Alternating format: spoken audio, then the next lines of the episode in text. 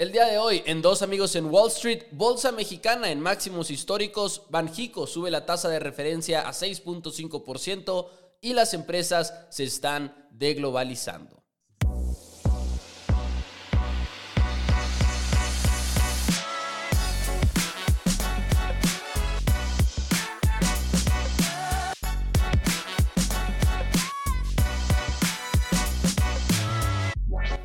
Hola a todos, bienvenidos a Dos Amigos en Wall Street. Mi nombre es Mauricio Rodríguez. Del otro lado, nada más y nada menos que Juan Pablo Carrillo.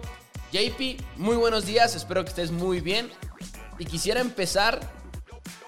Normalmente hablamos de la bolsa de los Estados Unidos, hablamos del Standard Poor's y todo. Pero, ¿qué pasó con la bolsa mexicana? Que literal creo que fue un día después de que grabamos el último episodio de repente explotó y se fue a máximos históricos. Pero primero que nada, JP, buenos días, ¿cómo estás? ¿Qué onda, Pepo? Muy bien, ¿y tú? Todo bien. Este, qué bueno, qué bueno. La, verdad, ando bien. Este, por fin llegó el día. ¿De qué? Facebook. ¡Oh! Estoy arriba. ¿En serio? Sí, ya por fin. ¿Cuánto ha subido hoy o qué? Eh, no, solo 2%. Y ya estoy arriba a unos 50 dólares. Este. Números verdes, dices tú. Números verdes, por fin, eh, estómago. Siempre les digo a las personas que, que van a invertir, esto es de estómago y de paciencia eh, y de hacer la tarea. Y de hacer la tarea, ya por fin, o sea, siento que Facebook va a subir un chorro. O sea, en serio, tiene mucho, mucho potencial. Ahorita está súper barata. O sea, en serio, está muy, muy barata y me arrepiento de haber comprado más, pero hice lo que pude, hice lo que pude. ¿Te arrepientes de, no haber comprado más? De no haber comprado más. Este, cuando estaba, es que compré al principio creo que en 2.40 y luego en 2.20 algo y luego 2.7, 2 en 200. Llegó a 189 y ahí tenía que meterle más, o sea, una locura, o sea, ahorita te, te enseño los trades pero una locura, una locura. Está positivo. La bolsa también se ve muy, muy optimista. O sea, esto, esto se está viendo como que ya se sacudieron lo de las tasas de interés, ya se está sacudiendo lo de Ucrania, este, ya no están pensando en eso. Eh, por ejemplo, el Nasdaq está ya en territorio, ya no está en territorio de corrección, ya está en menos 966. Eh, el Standard Poor's ya solo está a 4% de sus niveles históricos. Es, bastante bueno. Eh, hay claridad en el mercado, pero basta de hablar de, de la bolsa este, de Estados Unidos y enfocémonos en la bolsa de México, que la verdad casi nunca hablamos de ello. Casi nunca hablamos de ello. Eh, la bolsa mexicana está en máximos históricos. O sea, ahorita se encuentra en, uf, uf, uf, 55.877 puntos. Ahorita, eh, marzo 29. Niveles que no se veían, pues hace mucho. O sea, y estamos viendo que la bolsa mexicana está creciendo bastante. Y pues en la escuela, tú lo hemos visto, Pepo, que nos dicen pues, muchos maestros y un, nivel de resistencia muy, muy fuerte es el de los 50 mil puntos, 51 mil puntos. Casi era difícil superar esta barrera. Estamos viendo que está creciendo la bolsa mexicana y la verdad no hay un motivo claro por qué digo esto. O sea, en macroeconomía no existe un, un, un sentido. La, economía de México se está contrayendo, estamos en, no estamos creciendo, México no está creciendo, este, y menos va a crecer con, con, con la noticia de que subieron las tasas, que ahorita me adentro en eso, pero no está creciendo nuestra economía. Eh, hay, pues, la economía de Estados Unidos para mí está mucho más atractiva, las empresas de allá. ¿Y qué está pasando? Básicamente, pues mercados emergentes, eh, por ejemplo, en China, en Rusia, que también es mercado emergente, los portafolios que tenían en Asia y toda esa y, en Rusia, los, los managers están transfiriendo su dinero de mercados emergentes de Rusia y de Asia hacia Latinoamérica. Latinoamérica es el que se está viendo muy, muy beneficiado este, por toda esta situación, por toda esta incertidumbre. Y la gente, pues los, los grandes inversionistas están buscando ahora sí que como un refugio temporal a las economías emergentes de Latinoamérica. Hemos visto fortalecidas no solo la bolsa mexicana, sino también la de, la de Colombia, la de Brasil, que había estado muy, muy castigada. Y por eso está pasando esto. Y para mí no es sustentable, o sea, no, no va a ser algo prolongado. Vamos a ver esta subida y vamos a ver una bajada para mí otra vez importante. O sea, ¿tú crees que podría caer otra vez a donde estaba, por así decirlo? Sí, sí completamente. Eh, porque no, no, es, no es algo, no hay un sustento económico, no hay un, no están los fundamentales para, para este, justificar esta, esta subida de la bolsa. Más bien es, es un refugio temporal. Así como cuando el dólar subió un chorro en épocas de crisis o en épocas de, pues de cuando empezó el COVID, el dólar se disparó completamente. Y luego pasa la tormenta y ya vuelve a niveles normales. Siento que es lo que, lo que está pasando, este, porque, pues sí, no, no tiene sentido, o sea, la bolsa tan alta, no, no, pues no. Pues, por ejemplo, algo que estaba viendo esta mañana en el periódico, es precisamente que una de las razones igual y podría ser, por ejemplo, los precios de los commodities, al menos cuando hablamos de las divisas, no tanto igual y de las acciones de las empresas, pero por ejemplo, el dólar este año va más arriba que 31 de las 41 monedas principales. Pero donde no ha estado ganando es, por ejemplo, con todos los países que comentabas ahorita, por ejemplo, en Latinoamérica, eh, contra el Real brasileño, por ejemplo, 16% ha subido en Brasil a comparación del dólar. Creo que Uruguay y Chile, sus pesos 9.4% arriba, 7.4%. México 2% arriba que el dólar. Entonces, no sé si también tenga que ver eso. Aquí mencionan, por ejemplo, los commodities como una posible razón. Pero eso es más que nada en el mundo de las divisas, más que en, el, en las acciones. Y va, va muy relacionado. O sea, si le inyectas, eh, si le inyectas, este, si los inversionistas meten su dinero a acciones mexicanas, van a querer comprar pesos mexicanos. Van a querer también empaparse de, de, de, esta moneda y por eso está subiendo el, estas monedas de países latinoamericanos. Este, porque no se ve muy, muy seguido, o sea, que el euro, obviamente va en, picada el, euro, o sea, frente al dólar ha bajado demasiado. Eh, todas esas monedas de, Europa se han visto debilitadas contra el, contra el dólar y el, el, este, el ganador aparentemente son las monedas latinoamericanas. Y ojo, también hay un tema muy, muy importante que creo por lo que, se, por lo que está pasando todo esto, y es que va, el Banco de México, el Banco de México subió sus tasas el pasado jueves 50 basic points para situar la tasa de referencia en 6.5, o sea, la subieron 0.5%. Y ojo, JP Morgan pronostica que Banjico subirá 275 puntos bases en los próximos 12 meses. O sea, un incremento hasta llegar a, al 8.25, Pepo. 8.25% las tasas de referencia de aquí de México. Es una locura, es algo que no veíamos desde quién sabe cuándo. O sea, es una locura esas tasas.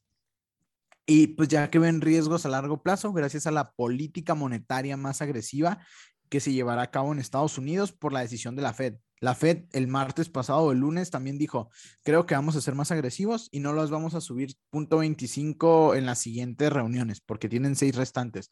Dijeron, tal vez las subamos punto 5% en una o en dos. Van a ser más restrictivos. Y entonces, esto es muy, muy importante. Digamos, allá eh, están dando una tasa del punto, su tasa de referencia está en punto 5, de punto 25 a punto 5. Aquí la tenemos en 6.5. Si ellos suben su tasa nosotros la tenemos que subir también para ser igual de atractivos que Estados Unidos. Si lo vemos desde el lado de los inversionistas, o sea, fíjense qué tan importante es la economía de Estados Unidos, que los inversionistas prefieren tener, o eh, para ellos es igual, una tasa que les pague Estados Unidos de 0.5% a, a México que les pague 6.5%. Está esta eh, disparidad, este, este, esta variación, porque la economía de Estados Unidos es mucho más fuerte que la de México. Por eso, si Estados Unidos sube su tasa, nosotros la tenemos que subir para ser igual de atractivos que lo éramos antes. Ahora, muchos dicen, y yo me incluyo, que ya está, que la subimos demasiado. O sea, estamos en 6.5% y ellos apenas están en 0.5, o sea, 6% más. Es una locura. La, verdad, a mí nunca me había tocado eh, eh, esto y lo hacen por una razón. Recordemos que México, rapidísimo, eh, las tasas de interés, la subida y baja de tasas de interés en México no afecta tanto porque aquí no somos de que, ay, pedimos créditos y, y como en Estados Unidos. O sea, allá si sube la tasa de interés, afecta luego, luego a las hipotecas, afecta luego, luego a la, a la economía, afecta muy, muy rápido. Es muy, muy sensible Estados Unidos. Aquí no tanto. Obviamente afecta, pero no a ese nivel, vaya. A, a, ese nivel. Aquí se hace más por la protección del tipo cambiario.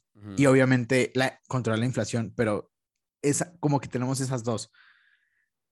¿por qué controlamos el tipo cambiario? Si la Fed, digamos, si la Fed subiera sus tasas a 1% y nosotros no las subimos, el dólar se apreciaría frente al peso y el peso se depreciaría. Porque las inversiones se van a ir allá. Necesitamos que se invierta aquí en México. Por eso, por eso subimos las, las tasas 0.5% para hacer, para hacer este rapidísimo, para hacer este atractivos y que el peso se fortalezca.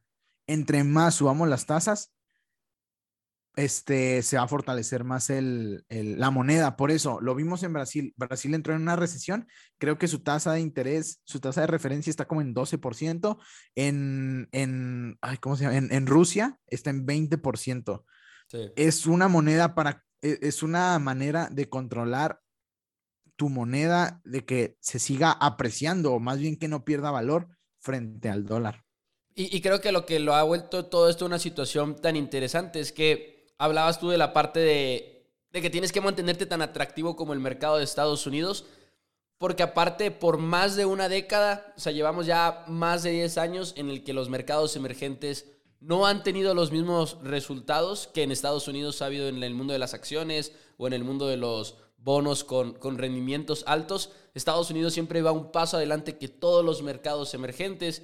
Y esta situación es un poquito interesante porque estamos viendo lo contrario, ¿no? Estamos viendo que tanto Brasil como Chile como México han tenido un mejor rendimiento, todos ellos positivos a comparación de Estados Unidos, a, comparación de algunos índices importantes en Europa. Y por ahí estaba leyendo una, un análisis de, de alguien que, ¿cuál era su, su título era Estratega de Tasas Globales.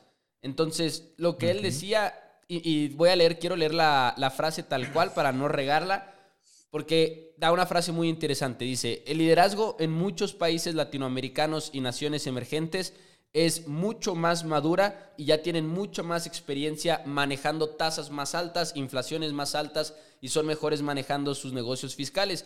Estos lugares han aprendido de sus errores anteriores. Se llama Ed Al-Husani, que es Senior Global Rates Strategist, es su, título, estratega global de, tasas. Y dice, ahora estamos viendo a la Fed en un ciclo en el que están apretando un poquito, pero ahora hay muchos adultos en el cuarto. Entonces me gustó esa manera de, explicarlo. Va a ser una situación muy interesante. Te voy a mandar este link porque me gustó mucho cómo está explicado. La verdad me gustó muchísimo. Y es como el, lo que está retando ahorita Latinoamérica en cuanto a las divisas y demás. Pero pues ahí lo tenemos. ¿Algo más que quieras agregar de este punto antes de pasar a otras noticias, mi JP? Que se ve muy, muy claro eh, rápido vean una gráfica del el dólar contra el euro o el, dólar contra las monedas más importantes, que es DX. Si le ponen de que DX igual a, a F, es como que el ticker del, dólar, este, se ve claramente que el dólar se está apreciando, pero si lo comparamos contra el, contra el peso, de, que es USD diagonal MXN, se ve como el peso, o sea, es el que se está apreciando, porque muchas veces decimos, este, digamos, o sea, el peso ahorita está en 20, en el dólar está en 20 pesos, que estaba hace como dos semanas en, en 21.5 casi, hace dos semanas. Este, y podemos decir falsamente que, ah, el dólar se está debilitando, pero el dólar no se está debilitando. El dólar está súper fuerte en estos momentos frente a todas las monedas del mundo, que es el, el ticker de DX igual a F. Sí. Pero cuando lo ves contra tu moneda, dices, ah, caray, no es el dólar el que se está, el que se está debilitando, es el peso el que se está fortaleciendo y las monedas de, de Latinoamérica, como vimos. Esto creo que es un, eh, es temporal, es temporal, no, no, creo que esto se, se mantenga para nada, o sea, para nada.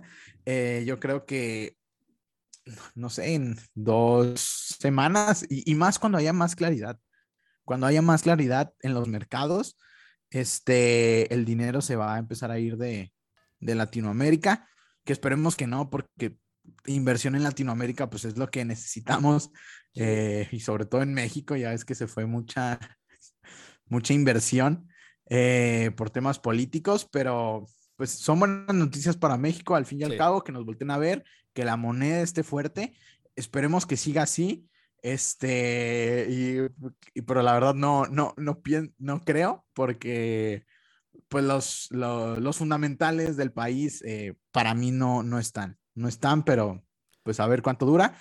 Este, lo veremos y, si lo, y si lo pensamos en, en términos de, 2022 creo que se está convirtiendo, dadas las situaciones actuales y todo en el mercado, como en una de las narrativas principales a monitorear, ¿no? Creo que hay que seguirla de cerca en ese sentido porque se ha convertido en algo muy, pero muy diferente a lo que estamos acostumbrados. Sí, 100%. Pero bueno, pasando a otras noticias, JP, sé que querías hablar de Apple, si no me equivoco. Sí, de Apple. Está, está muy interesante esto. Bueno, hay dos noticias de, de, de, Apple. Bueno, tres. Apple ha subido por 11 días consecutivos en la bolsa. Es una locura. Este, y también eh, todo esto a pesar de, ya está en 177 dólares. Otra vez se acerca la marca del trillón de dólares. Tú puedes, Apple. Justamente ayer este, estaba viendo las, empresas con mayor market cap y estaba viendo eso. Claro, claro, ya 2.9, 2.9, muy, muy cerca. Este, pero bueno, reportaron también algo malo que, que, recortaron su producción de su nuevo iPhone SE eh, 20%. Eh, ¿Por qué? Porque pues, la verdad siento que no es un iPhone para, para este, este año, o sea, no, no, no, no, o sea, se me hizo un, un mal iPhone, o sea, que todavía tuviera la huellita, este, no sé, o sea, y la gente como que está viendo esto. Eh, y pues sí, les va a afectar en, en ese sentido. Cortan producción, pues a ningún, a ningún este, a ninguna empresa le, le, gusta cortar producción porque eso significa que vas a vender menos. Vender menos significa que vas a tener menos ganancia. Bueno, menos ventas, por ende, menos ganancias. Y esto al parecer no le afectó en nada a la acción. ¿Por qué? ¿Por qué? ¿Por qué? ¿Por qué? Porque sacaron un, una noticia muy, pero muy interesante que me dejó ondeado, está muy, muy raro. ¿Por qué? Eh, bueno, esta noticia es de, de Mark Gurman, de Bloomberg, que él es como el analista principal de Apple. O sea, él solo se enfoca en Apple. Okay. Y por, sí, síganlo por si quieren tener noticias acá eh, de, puro Apple. Ajá, de, de, puro Apple. Este dijo que Apple está trabajando en un modelo de suscripción para sus iPhones y otros productos de, de hardware. Este, y así va a ser que tener un iPhone no lo tengas que comprar, sino va a ser un modelo de, de suscripción en el que tú vas a estar pagando mensualmente. O sea... Y luego cuando salga uno nuevo vas a poder mejorarlo. Claro. Ajá. Ok, porque voy a hacer un pequeño paréntesis. Aquí JP y yo somos de Chihuahua, Chihuahua, orgullosamente. Y hay una tienda que es de Mix Up, donde tienen productos, como que tienen licencias para vender productos de Apple. Y tienen un plan muy raro. A mí cuando me lo explicaron me acuerdo que no me terminó de gustar, pero no me acuerdo de los detalles. En el cual es como algo así, creo que se llama Apple de por vida o una cosa así, Apple for Life. Sí, con Banamex. Ándale, con Banamex. Promoción. Sí, es, es, lo que no me terminó de gustar, que como que no sé, iba más por ahí. Pero más o menos la idea era que sacas tu celular y todo y se supone que en descuento porque te estás comprometiendo a que vas a seguir pagando como el financiamiento y vas a poder ir mejorando conforme vayan saliendo iPhones. Pero eso ya es de parte de ese proveedor con una promoción con un banco. Pero esto entonces es directo con Apple y es una, directo con Apple. es una suscripción, pero no es tanto como un préstamo, que al final de cuentas es lo que es lo de Mixup, según yo. Mm, ah. No, ay, no sé. Pues es poner tu tarjeta y ya. O sea, pues sí, es una suscripción cargada a una tarjeta de crédito. Sí. Lo, lo que decimos. Eh, esto va a ser pues muy parecido. O sea, si no es que igual. O sea, va a ser una suscripción. Están trabajando en ello todavía. No se sabe si sí va a salir. Dicen que para 2023. Pero está raro. Está raro porque ahí estaban explicando que Peloton me parece que tiene un, un esquema similar con sus, con sus bicicletas, que pagabas por el, por el hardware y, y pues ya tenías acceso a, a, ese, a ese producto. Pero aparte de la suscripción de Peloton de contenido. Pues. Aparte, ajá, exacto, es que va de la mano. Haz de cuenta que te van a dar una suscripción y te van a dar, digamos, el Apple One. Eh, o sí se llama Apple One, de que te dan música, te dan este, el fitness, te dan de que storage en, en iCloud y te dan Apple TV. Y aparte, te dan el, el producto, el, el, iPhone, como quien dice, o un iPad, por ejemplo. Okay. Y lo interesante de esto es que quieren adoptar este modelo de negocio de suscripción que tanto hemos hablado en el programa. Imagínate, Pepo. Ajá, imagínate hacer esto, suscripción. Todas las empresas lo harían. Y la verdad, le conviene a las empresas. ¿Por qué les conviene a las empresas? Estás haciendo que ya no tengas que depender de tus ventas, ¿sabes? O sea, ya no va a ser de que, ay, tengo que vender 10 mil iPhones más, tengo que vender esto más. No. Solo vas a tener que incrementar tus suscriptores y el modelo de suscripción es más difícil salirse de él como que ya lo tienes y, ah, ok, lo pago, lo pago, lo pago. Y es lo interesante. Y a muchos se les hizo una jugada genio esto, eh, que, que los productos de Apple sean por suscripción. A mí está raro, o sea, a mí me gusta pues como, que comprar cosas, o sea, porque pues ya son tuyas, ¿sabes? Ya tienes como que el derecho, ya tienes la factura, eh, puedes comprobar que es tuya, te la puedes no sé si se te quiebra, lo, que sea, es tuyo, ya sabes que es tuyo.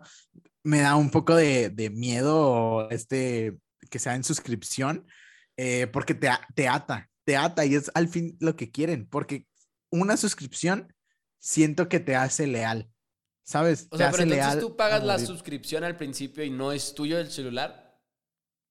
No sé, es lo que es lo que no sé, ahí no decía. Yo creo que igual iba a ser no como un préstamo, repito, que creo que es la diferencia. Como un arrendamiento. Ajá, pero algo similar en lo que va a llegar un punto en el que ok, va a ser tuyo, pero mientras llegamos a ese punto todavía no. Y luego mencionabas lo de la suscripción que te están casando.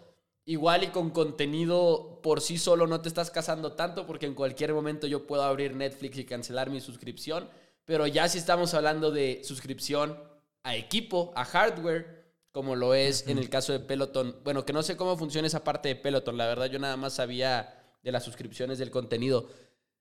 Pero, por ejemplo, con el celular y todo está, está difícil porque si te sale caro cambiarte, me imagino. O sea, si, si yo el día de mañana digo, ya chale con iPhone, me voy a comprar un Android, pues con una suscripción está más difícil hacer ese cambio, ¿no?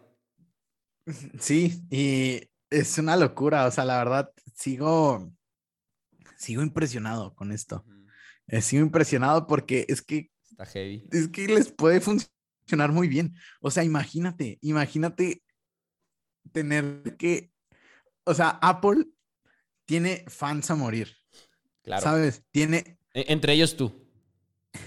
y si les cobras, y si les cobras mensualmente, no, imagínate su cash flow. O sea, estoy viendo su cash flow, se va a ir a las nubes. O sea, y va a ser más fácil para las personas que no tengan para comprarlo. Va a ser mucho más fácil porque va a ser en suscripción. O sea, estamos hablando de que esto puede aumentar las ventas de Apple muchísimo, muchísimo. Este, solo es adaptarnos a este nuevo modelo de negocio. Eh, me, me, emociona porque pues son pioneros. O sea, bueno, no sé si pioneros, pero eh, pues siempre lo conocidos, han sido de una manera u otra. O sea, pues sí, sí, son, sí, no, sí son pioneros, porque pues yo jamás había escuchado de, de licencias de, de hardware de, equipo, de equipo físico, nada más de servicios, pero de equipo físico esto es una locura. O al menos no, tan directo al, consumidor, perdón. ¿Y por qué están haciendo esto? Si ven, a ver si encuentro la grafiquita rápido de, de, las ganancias de, Apple, de cómo están distribuidas. Este, no, no creo que, no creo que lo encuentre. Si quieres en lo que tú dices, lo puedo ir buscando. Ok, pero mm, rápido, sí me acuerdo más del 50% es de la venta de iPhone. Menos del 10% es de la Mac. Eh, creo que otro menos 10% es del, del iPad o 15%. Y lo importante son las suscripciones. Las suscripciones y su software es lo que le ha estado conviniendo a Apple muchísimo y ha estado creciendo muchísimo. Creo que representa de 20 a 30% de sus ingresos eh, anuales, sus suscripciones, su software, las de que, compras Apple Music, que compras una, película, que compras algo en, Apple Arcade, que compras algo en mismo Apple, en la suscripción de que del, del storage, del almacenamiento, todo eso representa de 20 a 30% de las ganancias de las, de las ventas de Apple anualmente. Muy inteligentes dijeron, ok, ¿por qué me tengo que partir la cabeza vendiendo iPhones y iPhones y iPhones y iPhones si puedo darles los iPhones en suscripción? Eh, una locura, o sea, si estoy, si estoy impresionado con esta movida. No, no sé si vaya a funcionar en 2023 dijeron que lo iban a implementar si es que lo implementan. O sea, era, si se implementa es 2023, 2024, si no, si no, no le damos para adelante.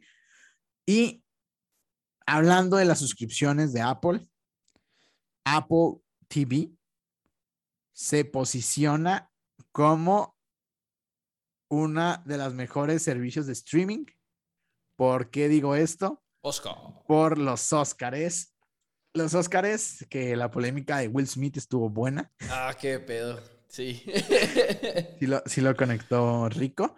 Este, pero, pero bueno, Coda, Coda se convierte en la, en la primer película producida por una plataforma de streaming en ganar un Oscar a mejor película.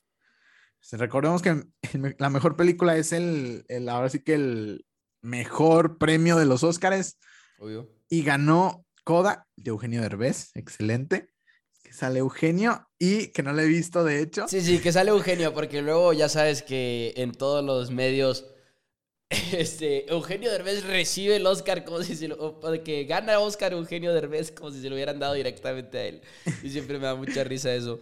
Pero sí, no, este, definitivamente. No, pues es, es que no, no muchas veces hay un, un, Oscar, pero no lo he visto. No lo he visto, pero sé que sale Eugenio, sé que ganó el Oscar y sé que es de Apple, así que Está hay muchos, muchos pretextos para verla.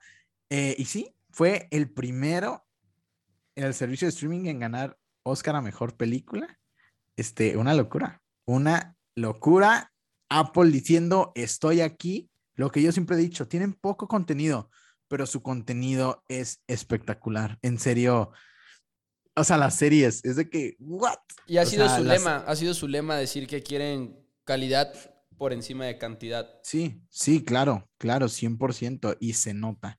Y pues sí, esas son las, las noticias de Apple. Hasta ahorita eh, estaba checando más o menos. iPhone, estabas en lo correcto, 52%, al menos en 2021, de las ventas de, app, de Apple. Eh, lo que es, ellos lo dividen en, en accesorios, de, accesorios, casa y wearables, como el Apple Watch. Ese segmento en el cual va incluido el Apple TV 20%, 19.9%. Servicios, 18%, poquito más de 18%. Que igual en la parte de servicios es donde iría lo de también las suscripciones. O no sé si lo vayan a contabilizar como parte de la venta del iPhone. Va a ser, va a estar raro si hacen ese pivot, por así decirlo, ¿no? Sí, sí, sí.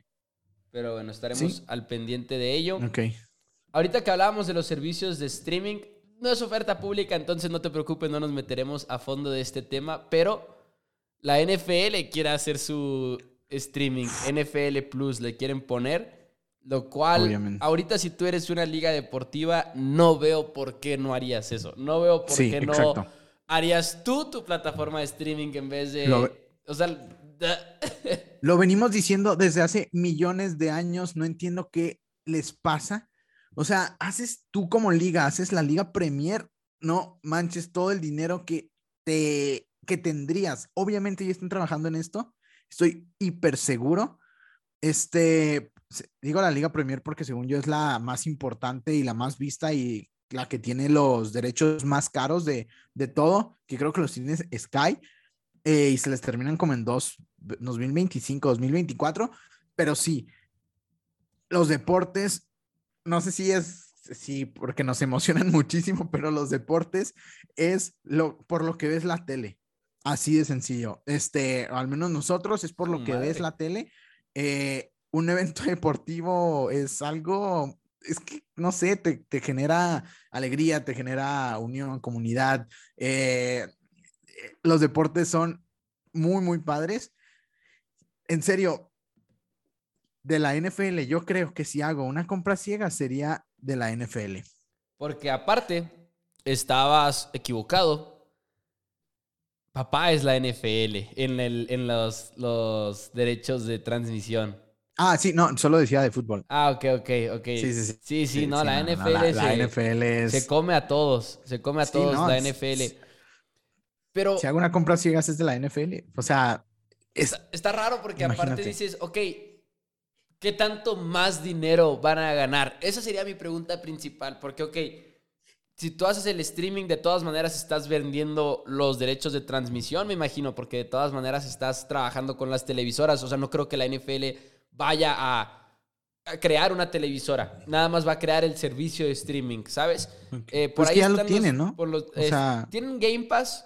Sí, Game Pass, pues. Pero esto es diferente. esto es diferente lo que van a hacer. Ellos picharon ahora en la junta de dueños un servicio de streaming que sea completamente suyos y, que puedan tener programas de la NFL, que puedan tener muchas cosas, podcast, eh, videos, etcétera.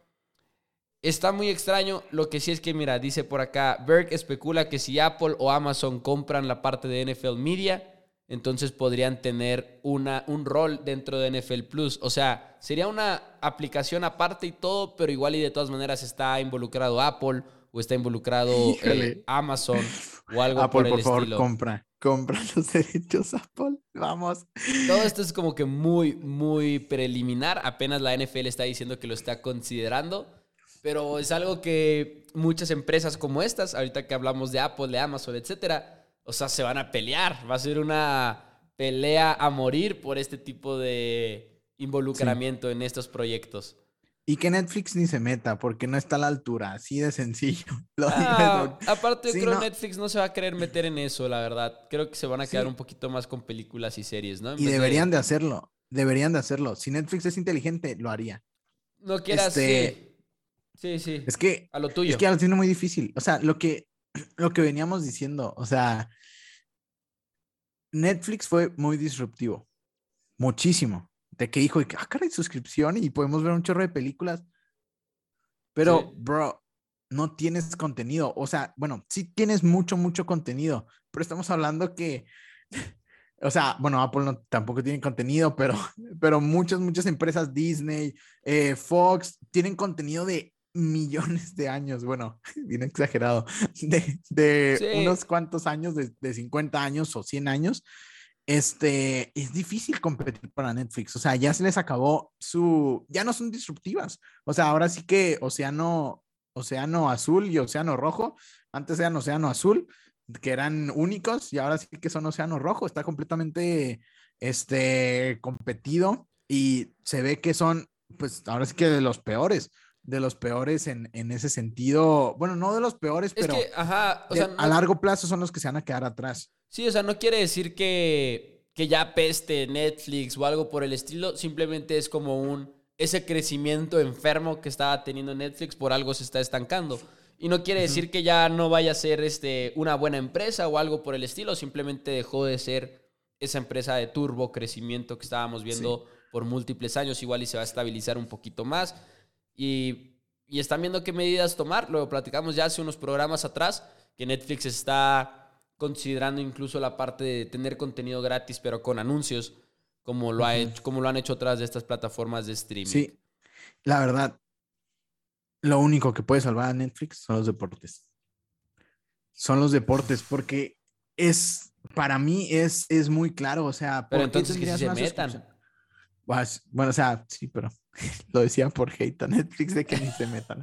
Es que la verdad creo que ni tienen dinero, o sea, a ver, déjame, déjame checar rapidísimo. En efectivo, en el balance este, en- general. En, en- en efectivo, a ver cuánto, cuánto dinero tienen. Mientras porque- buscas eso, te comento, hablando de deportes y streaming, que Ajá. quienes ya tienen los derechos del deporte en crecimiento más rápido en los Estados Unidos es ESPN. ¿Sabes, JP, cuál es el deporte con crecimiento más grande en Estados Unidos en este momento? Nope.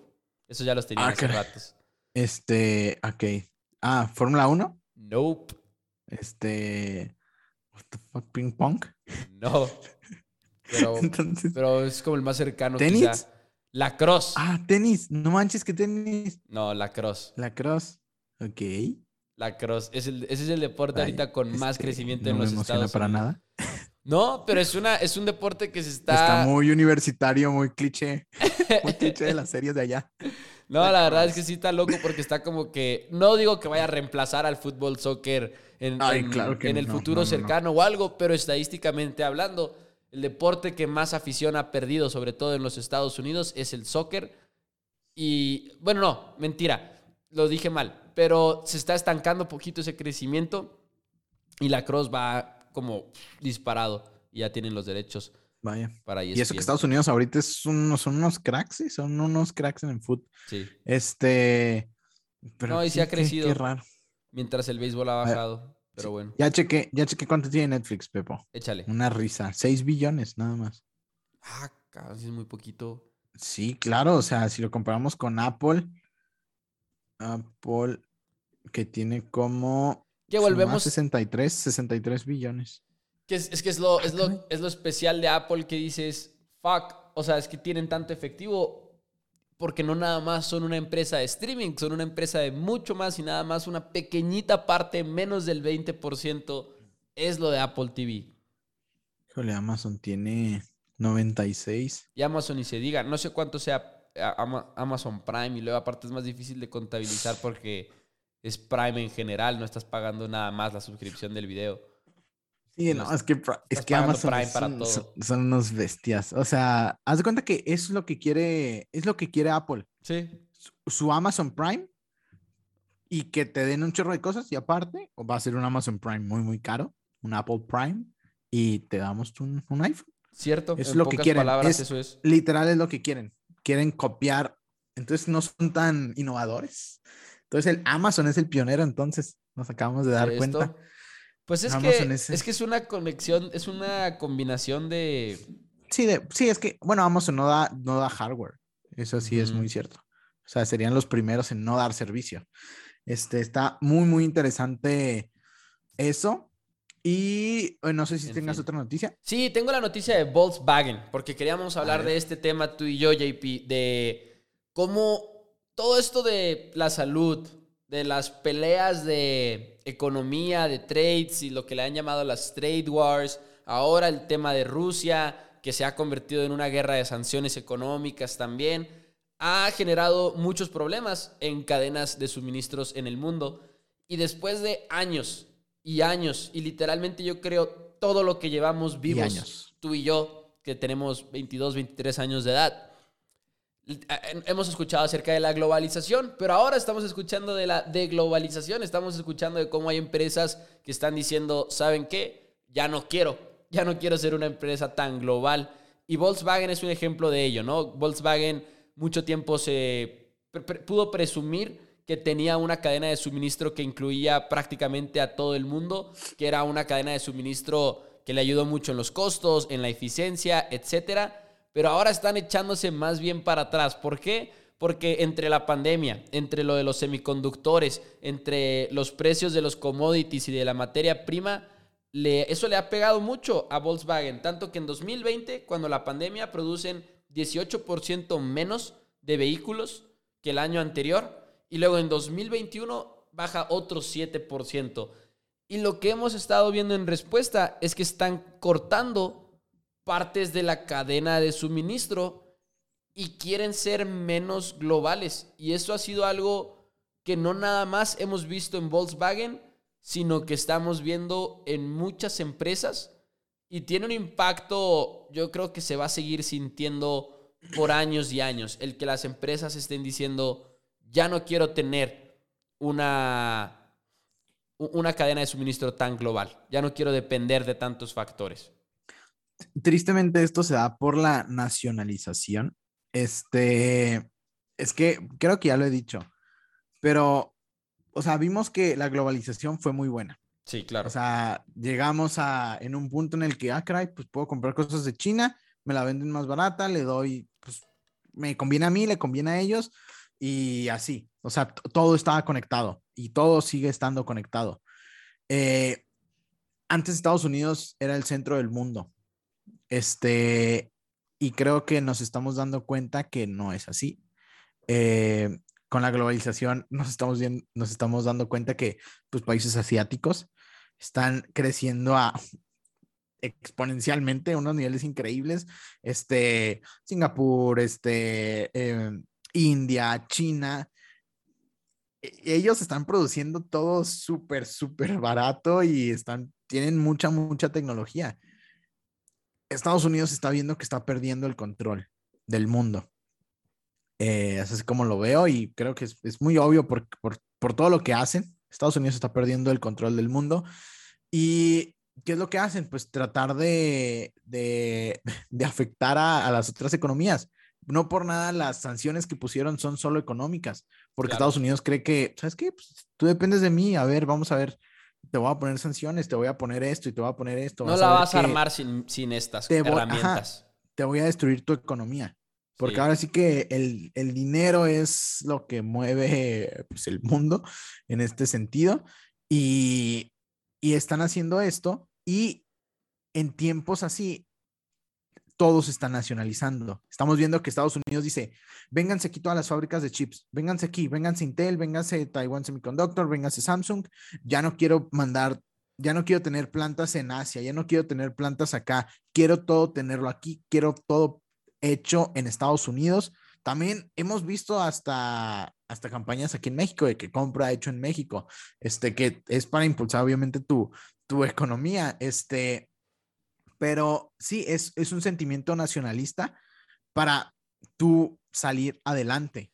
Pero siento que es un retroceso, es un retroceso porque sabemos que lo que mueve al mundo es la globalización y todo es más barato con la globalización. Aunque estoy de acuerdo, por ejemplo, con todo eso que acabas de decir, también está la otra parte que igual y no es tanto de como de lo social y de lo, y de lo nacional, sino por ejemplo en el caso de Volkswagen, empresa alemana y todo eso, creo que fue el CEO quien dijo, es que la globalización al final de cuentas nos ayudó a llegar a precios más competitivos, pero él dice ahorita, con las limitantes, con, con todo esto que estamos viendo, restricciones y demás, a mí me importa más asegurar el suministro, saber que voy a tener con qué producir el carro, porque una cosa es que pueda tener precios competitivos, pero si no me está llegando el suministro, no tengo carros, no tengo ventas, no tengo utilidad. Y también por ahí ese lado, también por ese lado va. En el mundo de las aerolíneas también hemos visto el, el tema de la deglobalización. Hay un video, un documental del Wall Street Journal de una hora que se llama ¿Por qué las cadenas de suministro nunca van a ser las mismas? No lo vi, lo quería ver antes del programa del día de hoy para poderlo platicar con ustedes, pero no lo vi, la verdad. Así que tarea ponlo, para la ponlo próxima. y que sea de, de, dos horas el podcast. Nos lo tumbamos el chi. este, es, es, que sí, o sea, y Sie vean esto. O sea, 7% ha subido Volkswagen, perdón, nada más ahí el día de hoy. Nice. Es, todo está subiendo hoy, todo Sí. está subiendo. Este, eh, rápido decir que, pues tristemente, ojo, cuando hay guerras mundiales, eh, el sentimiento nacionalista se exponencia, que es de que nosotros, nosotros no, no queremos a nadie más, Ujú. este, es, es un indicador y lo pueden ver siempre en, en todos. Y si te fijas, ahorita estamos en un sentimiento muy, muy nacionalista en, en varios países que prefieren hacer todo ellos solos, ya sea por asegurar eso o, o- o lo otro, pero hay tensión en todo el mundo. Ok. Esto se está, se está viendo. Este, y pues sí, esperemos que, que vuelvan a la globalización, este, que, que nos ayuda a todos, nos ayuda a todos. O sea, al fin y al cabo, le ayudas allá a su economía, te ayudas a ti porque es más barato, eh, y la economía, la Literal, economía el- crece. Literal uno de los principios de la, de la economía, especialización y demás. Pero bueno, JP, nos quedan cinco minutos. ¿Alguna noticia que se te haya quedado en el tintero que quieras decir antes de que nos vayamos el día de hoy? Este, sí, uf, uf, uf, ok. Eh, pues Larry Flink, el CEO de BlackRock, la empresa de gestión de inversiones más grande del mundo, dijo que la invasión a Ucrania eh, puede que haya acelerado la adopción en las criptomonedas, lo que yo ya pues había dicho de que, que creo que había acelerado esto. Y pues dicho y hecho, Bitcoin está por llegar a los 48 mil y Ethereum a los 3500 y han tenido un incremento en el último mes de 20% y Bitcoin ya se encuentra positivo en lo que va del año. Bitcoin ya se encuentra positivo en lo que va del año. Esto es muy, muy importante. Este, y me da risa, en serio, cuando, o sea, no se hablaba ni pico de, de Bitcoin. Bueno, sí, se, se hablaba de, de, de que estaban dando donaciones así y ahora todo es Bitcoin. Todo es Bitcoin. O sea, te Mm. metes a las noticias en, en, en mi Twitter, que sigo puras empresas de, de- sigo puras cuentas de noticias, hablan de Bitcoin a cada rato. Este, ahí se ve la como tipo manipulación. Si, si tú te sientes Este- así, si tú te sientes así, imagínate la gente que se metió en el verdadero inicio de Bitcoin, así cuando era de que centavos y que todo el mundo era como que, what the fuck. Qué envidia, qué envidia. Sí. Este, envidia. Y si quieres, pues hablamos de Tesla, ¿no? Ya. Oh, sí, ya para despedirnos. Tesla ponderando, considerando un split. Ahorita las acciones de Tesla sabemos que están prácticamente incomprables, ¿no? Creo que en pesos, bueno, 22 mil pesos por ponerte un ejemplo, para comprarte una sola acción de, de Tesla. Entonces, para muchos inversionistas individuales no es posible. Puede que eso cambie próximamente. Anu- anuncian por ahí que quieren un split. Pero creo que no dijeron de cuánto, ¿verdad, JP? 11. ¿11? Creo. ¿Ya dijeron que 11? Mm, vi una noticia. Así, pues que ya está en, está en 1100 dólares. Para aquellos que no sepan qué es un split, literal es dividir una acción en, en varias partes. Tú puedes decir de que, por ejemplo, el ejemplo más claro, en dos. Entonces, si mi acción vale 10 pesos, la divido en dos, en dos acciones y ahora vale 5 pesos. Entonces, mi capital es el mismo, simplemente hay más acciones en circulación. Si yo tengo dos acciones de una empresa y la dividen en dos, pues ahora tengo cuatro acciones de esa empresa, ¿no? Pero, pero con Tesla a 11 sería importante y lo hacen precisamente para que sea más pues hasta más líquida quizá, no, no líquida porque pues no creo que le falte liquidez a, a Tesla, pero más manejable, ¿no? Que el preciote que trae ahorita Tesla. Sí, sí, sí, sí. Y esto le va a ayudar un chorro. Y van a emitir más acciones. Ojo, van a emitir más acciones. Y Elon Musk dijo que planea dar dividendo. Oh, Dar dividendo, ¿te crees? Eso, no, es que Tesla. Ay, Elon, Elon, Elon es un, es un genio. O sea, es que no puedo creerlo. Es que, Pepo, ¿cómo hace esto? O sea, si alguien puede cambiar el mundo es Elon. Ya. Este este-. O sea, es que, es que no- me, me sorprende mucho porque es una empresa muy, muy nueva, como para que esté dando dividendo. O sea, fue. Ay, ¿qué? ¿Cuándo acaba de ganar utilidad en. Acaba un año, hace un Sí, año o dos año. años. Ah, Hace un año o dos cuando la años meten empezó al a, Standard Poor's. empezó a ganar utilidad y ahora quiere dar dividendo porque sabe, Pepo, o sea, sabe que se va a forrar con sus Gigafactories en Berlín.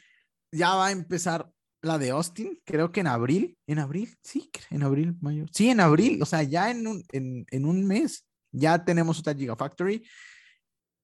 Una locura, Elon, y también, Pepo, también vi que Elon Musk planea lanzar una red social que lo había considerado seriamente. Y puso en Twitter Y- una encuesta y todo, que si tú creías que Twitter estaba bien en, en censurar quizá varias opiniones, etcétera, y puso, el resultado de esta encuesta es muy importante, por favor voten seriamente. Sí, no, es que está, está muy chistoso. Y también vi una, una noticia sobre los, los eh, robots humanoides que Tesla quería hacer. Este, si te acuerdas que, Sí. bueno, Tesla, para el que no sepa, quiere hacer robots humanoides. Este, Clásico, literal que, casual, que- sí, sí, literal que parezcan este, humanos. Y dice, dijo en una entrevista que hablaron de muchas cosas, en, también que transportar el cerebro al, al, al, al robot, este, y un chorro de cosas. Este, pero dijo que para 2023, este, tal vez empiece a, a, a comercializar estos robots humanoides. Este, no lo del cerebro, pero de que robots humanoides. Este, una, una locura. Este, es que es una locura, o sea, ¿qué onda con Tesla? Creo que se llama Optimus. Optimus. Optimus, el, el, sí, sí, sí, sí. Eh, Oh, y luego puso, puso un tweet de que sí, la excesa automis- la excesa, exceso de automatización en, en Tesla fue un, este, un error. Eh, Mm. para ser preciso, mi error. Y luego, humans are underrated. What the fuck. Es que sí, a ver, a ver qué pasa. Entonces, o sea, bueno. el mundo se va a volver, no sé, o sea, métanle a los robots, a empresas de robots, de ciberseguridad, o sea, las empresas, las empresas, vean películas de futuristas. Ahí, y ahí lo que vean, métanle ahí desde ahorita. O sea, va para allá. Y Excelente. para, dos, para 2050, fácil. Fácil, fácil, fácil. JP, pues ya nos vamos el día de hoy de este programa que tanto nos gusta hacer todas las semanas. Nos vamos, JP. Bye, nos vemos. Este, recuerden subirnos, eh, seguirnos en Instagram como dos amigos en WS para cualquier duda este, o comentario. Y pues, muchas gracias por escucharnos. O hasta sugerencia que quieran que hablemos de algo en el programa, también lo pueden hacer a través de ahí. También déjenos 5 estrellas si nos están escuchando en iTunes, en Spotify. Ya lo pueden hacer en Spotify. Les toma 10 segundos, se los pedimos una reseña de 5 estrellas. Nos vemos, muchas gracias.